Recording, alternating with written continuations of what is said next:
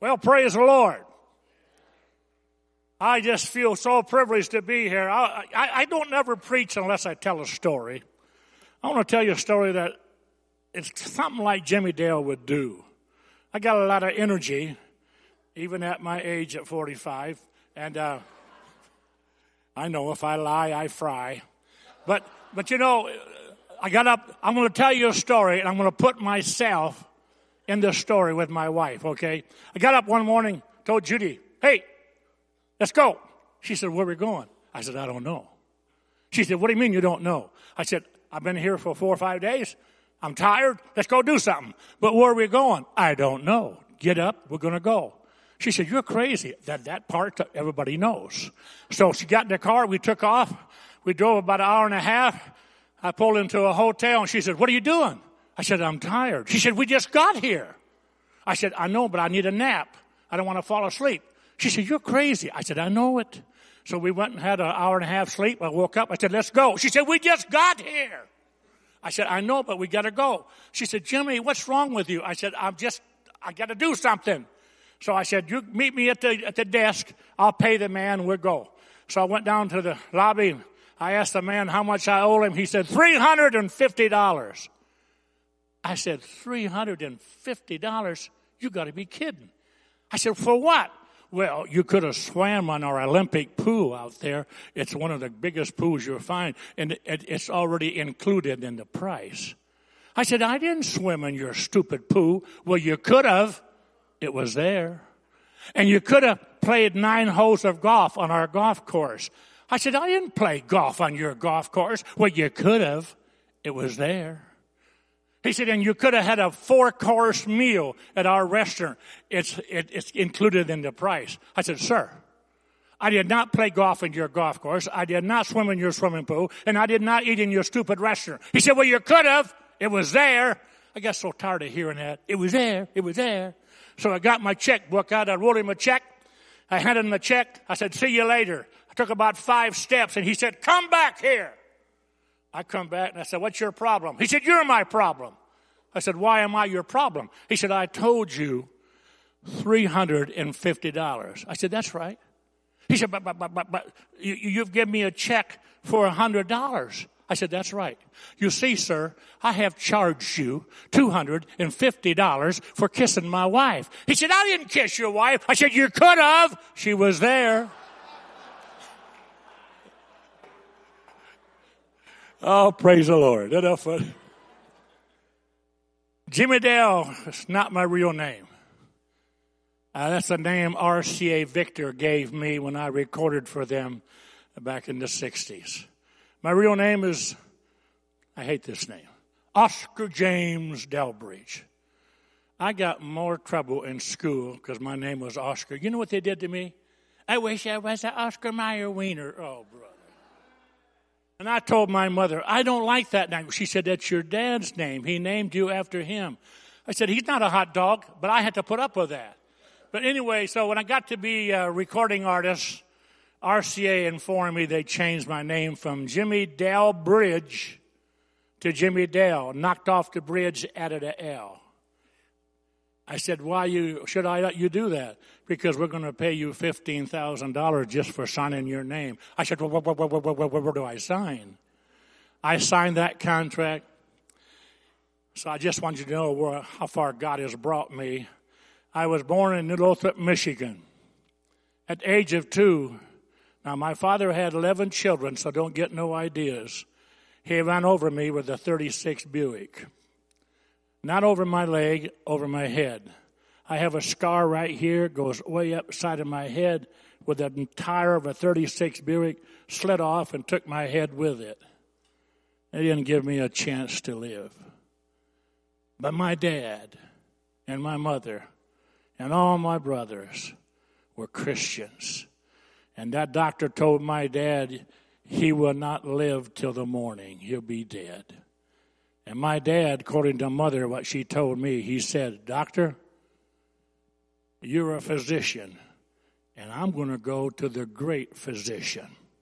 And you and God working together, my boy is going to live. He got the preacher out of bed and some board members. They had a prayer meeting for me all night. I was in a coma for three days. That's the longest sleep I've ever had without waking up. And I, I woke up and went home five days later. God completely healed me. The only thing that did the damage to me was my, it caused me to stutter. And I stuttered something terrible. It also caused me to be very cross sighted. It did some nerve damage to my eye. And so this eye was 2020, this eye was 2090. This eye 2020, but it goes all over the world. This eye looks straight ahead, never moves. I mean, I'm telling you, folks, it was embarrassing as a teenager because when I asked a girl out for a date, the girl next to her would accept. I mean, and I was a great basketball player. You see, in basketball, they teach you watch his eyes. On purpose, I'd dribble the ball, cross my eye. He'd go this way, I'd go this way. I played basketball for three years varsity. I was a, I really liked being a fast softball pitcher. I pitched for about 28 years. Fastball, softball. And it was fun to have a guy who's a good hitter and me to look and you know I didn't wear glasses then, so I just look at the catcher and I'd cross my eye and he moves back from the plate because I threw a ball pretty fast. I enjoyed sports. I did not enjoy being made fun of. But you know what? That's what kids do.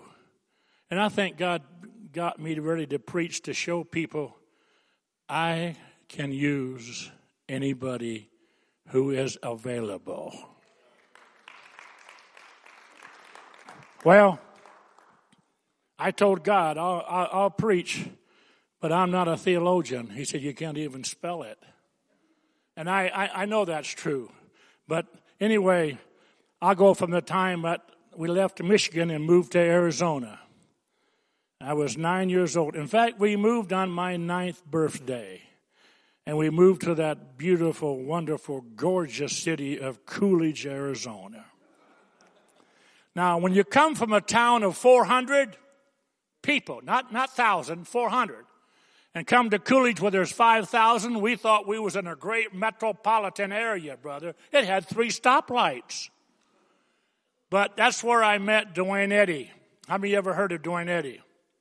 Rebel Rouser was his big hit. I played piano on some of his hits and uh, he was he came in from New York. I was at getting ready for school, and uh, I, I, had the the only station we have in Coolidge is KCKY. There's only one station, and uh, so I listened to the radio, and he said, "This is a new guy came here from New York. He moved to Coolidge, Arizona, because his dad is the Safeway manager." So I thought, Duane Eddy. Well, he was good. So I looked him up at school. I invited him over to play music. And he said, okay. And he came over because my family, they're guitar players, banjo players, mandolin players, bass players, you name it. We can play all kind of instruments. And so after about two times, he said, your family's okay, but I think you and I need to concentrate on just being the two of us. And Jimmy Dale, I want you to play piano. I said, I don't know how to play piano. I play guitar. He said, there are not many men piano players. I want you to play. I said, Duane, no, I am not going to do that. He said, I double dog dare you. You ever been double dog dared? Nobody double dog dares me. I got on that piano. I never had a lesson in my life, and I know you're thinking, yeah, it shows. But I'll have one, I'll tell you one thing, I have more fun playing that piano than you do. I don't have to watch those stupid notes. I just play by ear. That's why they're so big, you know, I'm telling you. But folks, I, I was raised in the church. My dad was killed when I was 10 years old, left mother home with seven boys to raise by herself. Now that is no fun. I didn't know how I was going to make it, but we all pitched in. I got a job mowing yards and the Coolidge paper once a week. I uh, went to the uh, mowed yards and half of what I made I give to my mother, and all the other brothers did the same thing. We got along fine. I was raised in the church, but all my life I did not like myself because stuttering and cross eyes and and then when I would be singing, I'd be up there acting like an idiot. I, I've always been that way. Somebody said, was you on drugs? Said, no. No, no, no. When my when I left home at the age of uh, 19, I wanted to go out and see what I could do in the world, and my mother cried like a baby, and she said to me, holding my hand, "I won't let go till you promise me that you won't drink and you won't take drugs." I made her that promise, but didn't think I could keep it. But I made her that promise. I can tell you, after 10 years in show business and nightclubs six nights a week, I've never had a taste of beer. I've never had any drugs in my system because I respected my godly mother. I kept my promise. So when people say, boy, I, I saw you one night and you was so high on drugs, you jumped off the stage on the laps of some girls, you was really high. I said, I was. I have never took drugs. They said, how can you act so crazy and be sober? I said, go out and play in the freeway. It happened to you every time. I give you a personality. But you see, folks, I wanted to make something of myself. So Duane and I, we got acquainted with Lee Hazlewood, who was one of the DJs in Coolidge.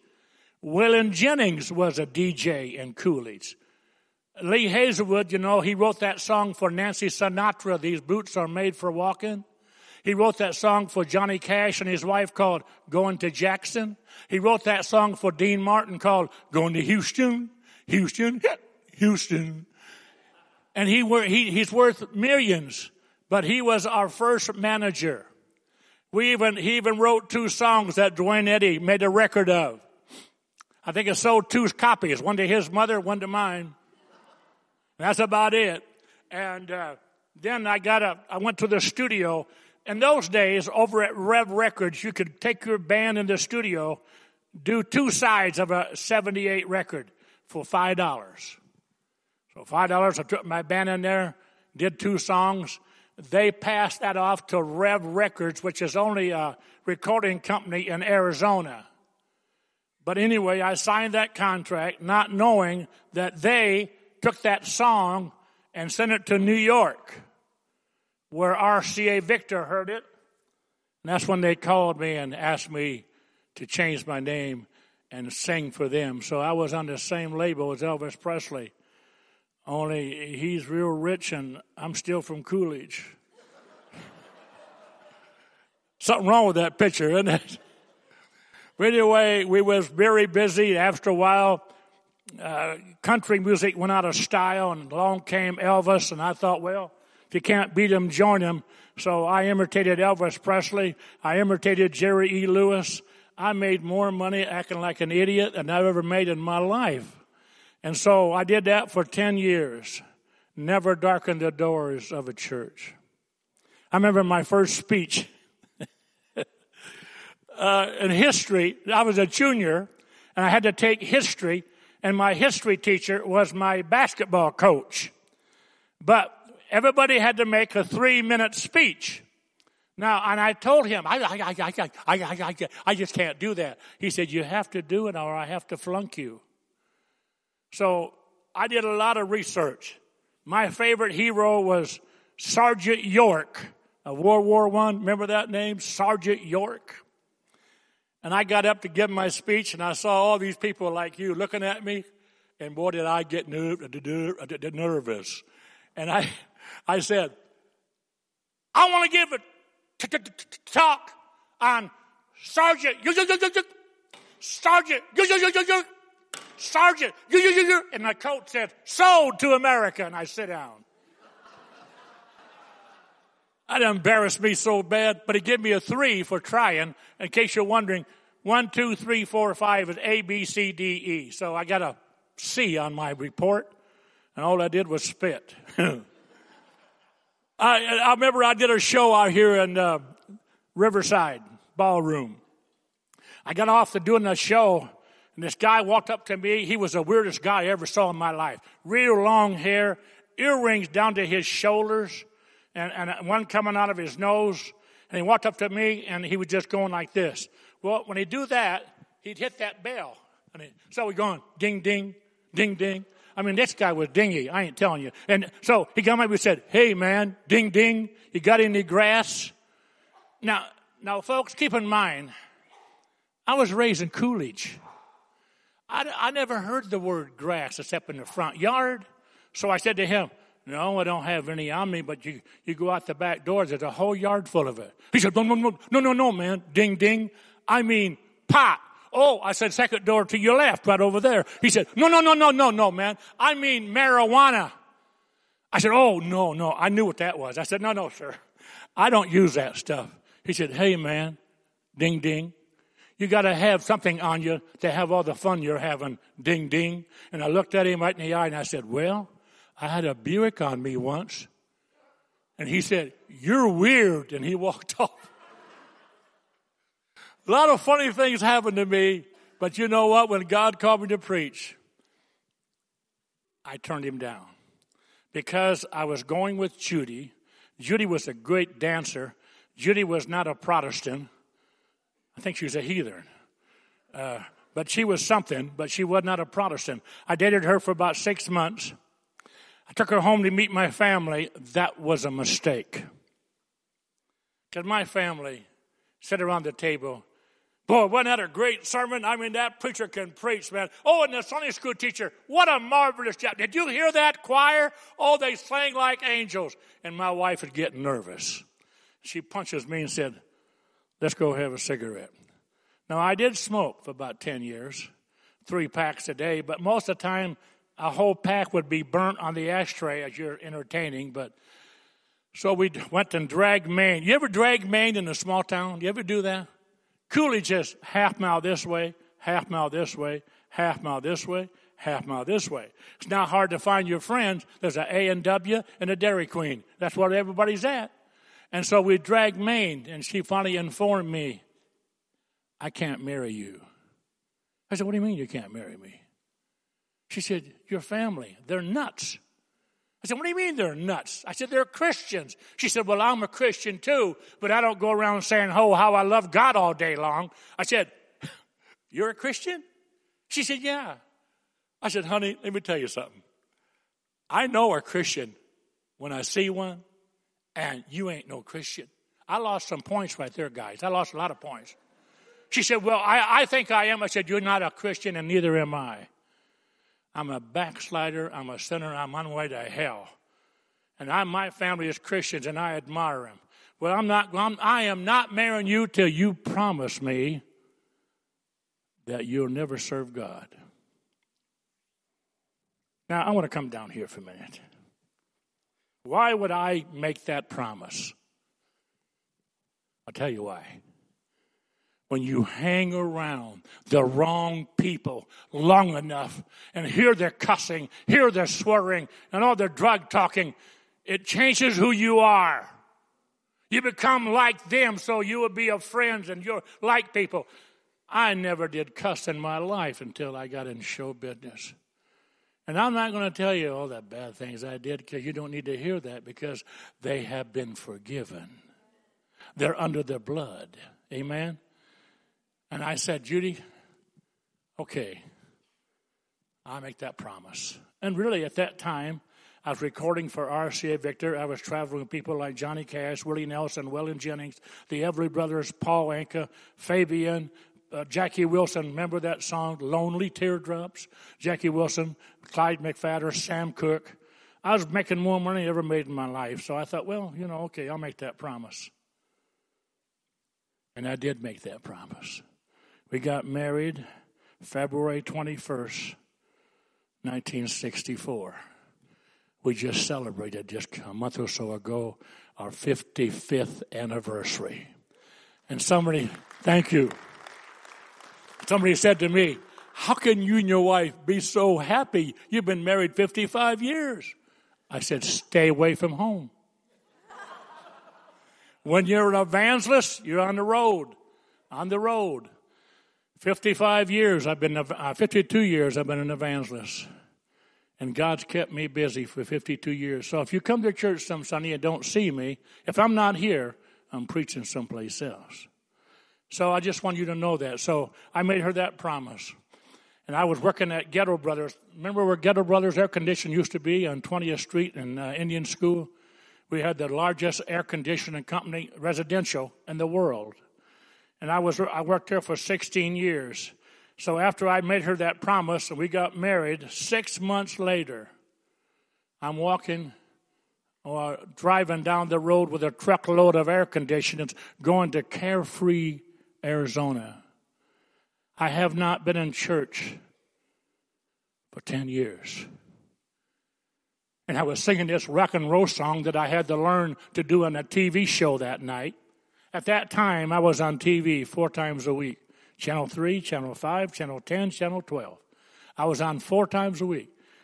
So I was memorizing this song, and all of a sudden,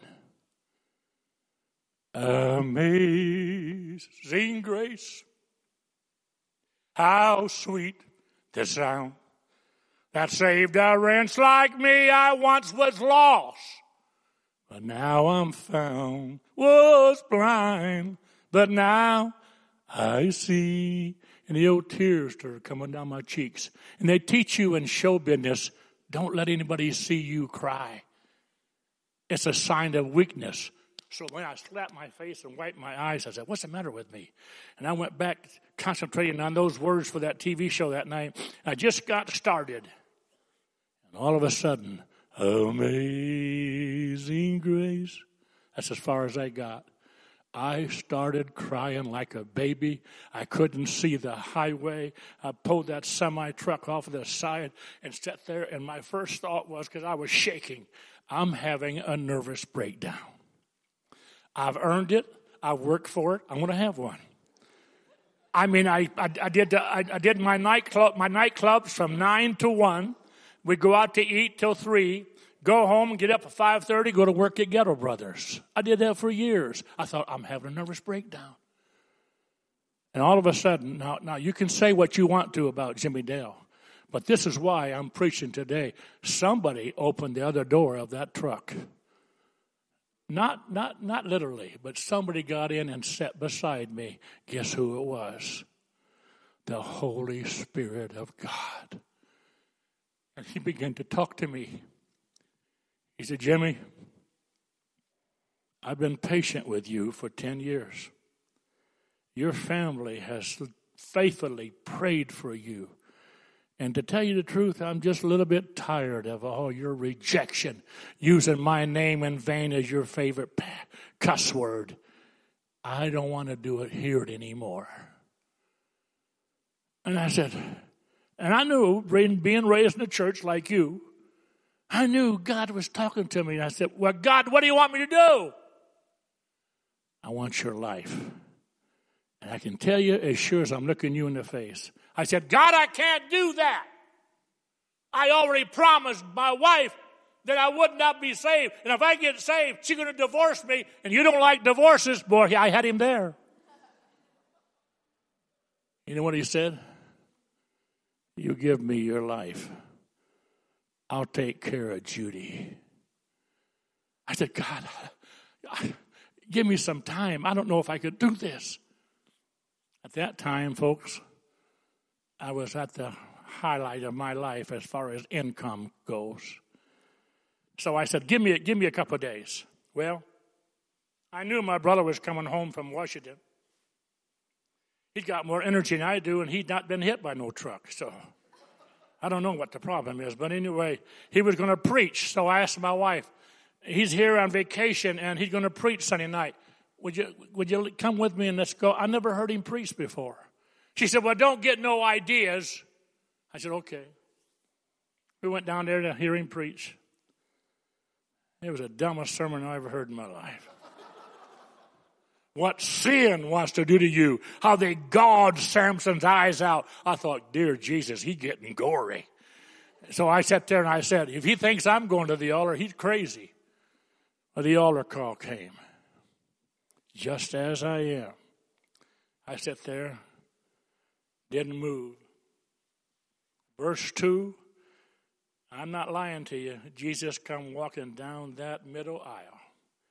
And he just coincidentally, you know, or on purpose, or maybe just didn't mean to do it, he stopped right where I was sitting, like this guy with the white shirt.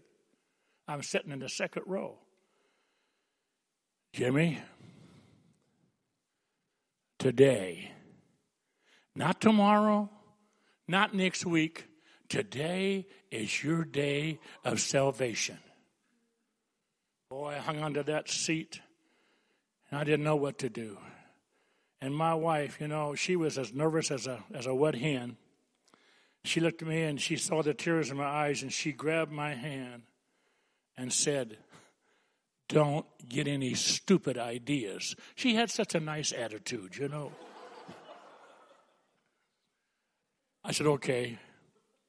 And all of a sudden, I took her hand and I knew what I had to do. I pulled her hand off of mine she said, You go to that altar and I'll leave you so fast and make your head swim. And I remember looking at her and said, Judy, I'm making more money than I ever made in my life. I'm pretty well popular around here. So everybody knows who Jimmy Dale is. And I'm not happy. And I know a man who can make me happy. You do what you have to do. I got to get saved or I'm going to go to hell. She just looked at me. I made my way to the altar. Preacher, I thought I'd be at that altar, at least for a week, of all the sins I did. But I didn't. I just had to say, Jesus, I'm so sorry. Can you forgive me? Just like that. I didn't have to beg. I didn't have to offer him money. He just said, Give me your life. I'll do something with it. I got saved. On the way home, my wife had a cigarette and offered me one. I said, no. She said, what do you mean, no? I said, I just got saved. Oh, does that mean you're not going to smoke anymore? I said, that's right. You're going to quit cold turkey? Yeah, that's right. Well, who's going to buy me my cigarettes? I said, I guess you're going to have to find a job. that didn't go over too good either. She said, well, who's going to, to buy me my booze? Keep working, honey. She said, You mean, she said, You're worthless. I mean, I was her, I made her a promise and I broke it. That's not right. But it, when, it, when it involves God, it is right. So for three years, I never told her she couldn't go to the bars. She had a girlfriend and a husband that I knew well, and I, I trusted them. They'd take her to the bars, and I'd go to church on Wednesday and Sunday. They'd go to the bars, I go to church. Three years I went to church and she went to the bars. And I was going to, you know, let her know how the cow ate the cabbage. And God said to me, Keep your mouth shut. You don't force religion down nobody. You show her Jesus like I've showed you who you are in Christ. You pray for her, Jimmy. And this is the honest God truth. One night, 11 o'clock, she, I heard the key to the door opened. She never comes home till one when the bar closes. She came home, and I thought, oh, dear Jesus, I just got through praying. She walked into the bedroom, turned the light on, and she said, Jimmy! I said, what? Have you been praying again? I said, well, yeah, I have. Why? Well, would you stop it? The music stinks. The guy stinks. Everything stinks. Now stop it. Don't tell me God can't answer prayer. And I'll tell you what, from that day, I knew God is working on her. Remember that song? He's still working on me to make me what I ought to be. And I tell you what, three years later, Judy gave her heart to Jesus. God never called me to preach until I got Judy, or God got Judy saved. And then he called me to preach. And I was so sure. Now, folks, I'm going to brag on God here. I'm so sure I wasn't supposed to be an evangelist. Because, you know, I know your pastor, if he's from Arkansas, he's pretty country. And so am I from Coolidge. We're country. But I'm going to tell you something. My wife is the greatest evangelist wife I've ever met.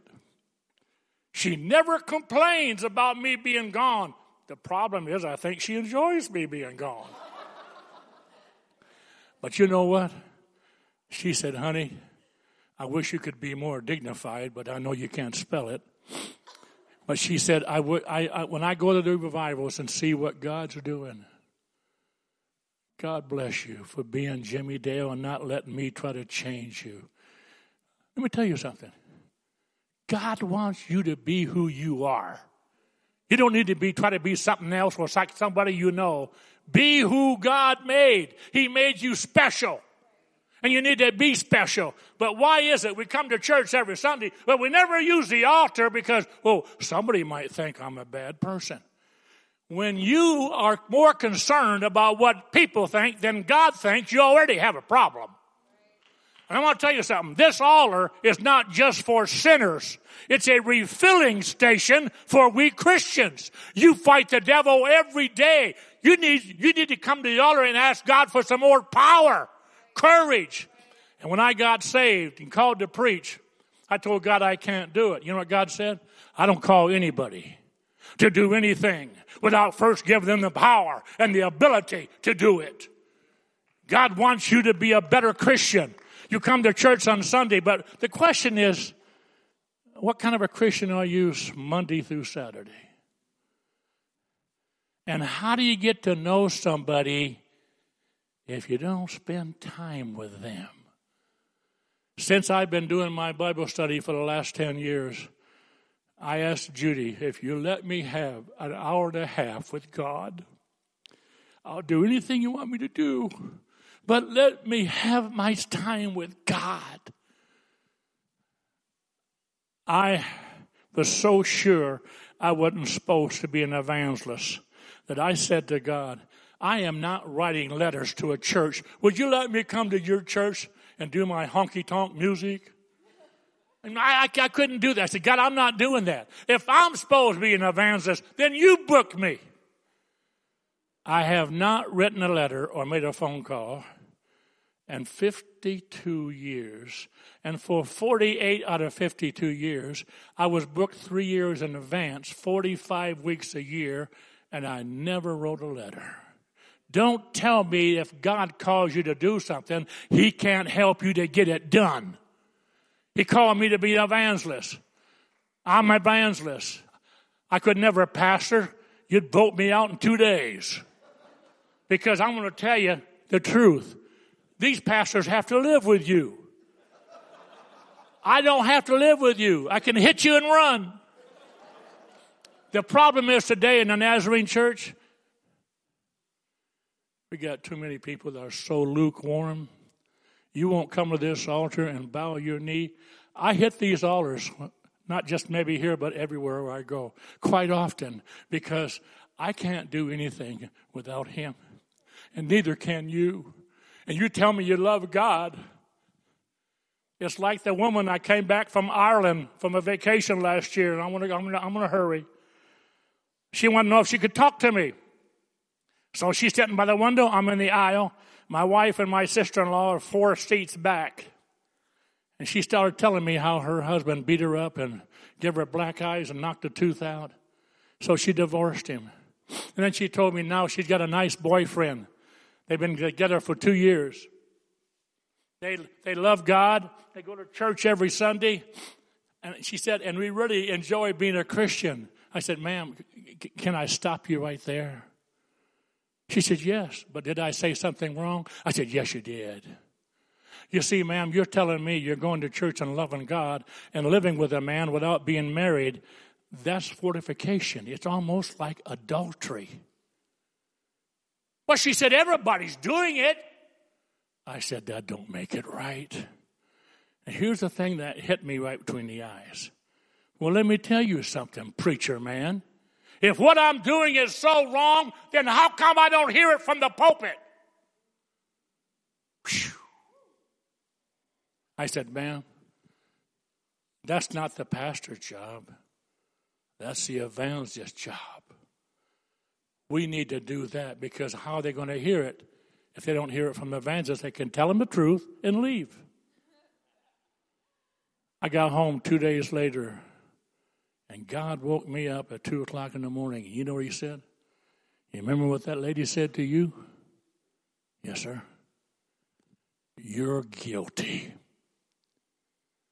I said, God, people don't want to hear that. They'll get mad at me.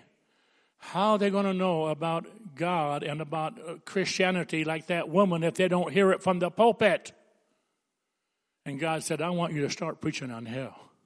I want you to start preaching on carnality. I want you to start preaching on people who love God, but they are God because they're doing what they want to do. They're not doing what God wants you to do. And that's where we are today in the church. I'll come to church, but man, don't offend me. Tell me how wonderful I am, and I'll keep coming. Well, I'm going to tell you something. If God's not first in your life, you're breaking one of the Ten Commandments because you're serving some other God, which is you. I come to the altar a lot because I am a Christian. The Bible says you have not because you ask not. God said, if you love me, then why are you ashamed to come to the altar and pray and ask for help?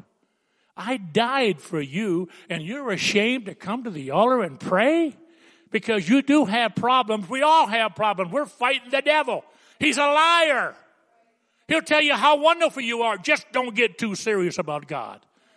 Well, I believe God doing something in this church. And I mean big time. And I can't wait to hear this man preach again. Or Ellie or anybody who's going to preach. Pastor Dan. I'll tell you what, they feed me. But I want to ask you something. I want to close. Where are you this morning spiritually? Okay, you come to church. So's the devil. He's here more than you are. He's in church every time the church doors are open. He's a troublemaker. He'll cause you to gossip about people. We all have kinds of problems, but I want to know something. I want to know what kind of church we got here at Renovation. We got a church that wants to play church, or you got a church that wants to be obedient to God. And I want to ask you something. If he was to come tonight, 11:15, and old Gabriel blows that trumpet. Well, I'll pray then. Sorry, too late. Some of us need to come and ask God, Lord, help me to take me off the throne and put you on it. That's why you're having problems in your marriage. That's why you're having problems financially because you're first, God is not. Now, you can get mad at me if you want to, but in heaven, you may thank me for telling you the truth. The truth is, this church is no better than the people who attend this church. And if you're dead, the church is dead. If you're alive, the church is alive. You are the church. How much of Jesus do you want? I'm going to be like Duane Eddy. I'm going to double dog dare you to get up here and ask God to make you a better person. These altars is to make us better. It's a refilling station. You don't have to come here. Well, I, if I come here, they think I'm a sinner. I'm telling you, like my mother, when she came to the altar one of my sermons, I said, What are you doing here, mother? You don't need to pray. She put that finger in my face and said, You get something straight, son. I'm not here because I'm a sinner. I'm here because I'm a seeker. It took her about five minutes to come to the altar. She had to grab a pew, take two steps, and gasp for breath because she could hardly pr- breathe with emphysema. But here she is, 82 years old, kneeling at the altar saying, Lord, I want to be more like you. I want to love like you. I want to walk like you. I want to talk like you. I want to forgive like you. When's the last time you did that? So let's see what kind of church we really have here. I'm asking you this morning to come and have a little talk with Jesus about something that's bothering you. You're trying to do it yourself. You're better off if you let Him do it with you. Hey, 52 years, I know what I'm saying. Stand to your feet and bow your heads. Lord Jesus,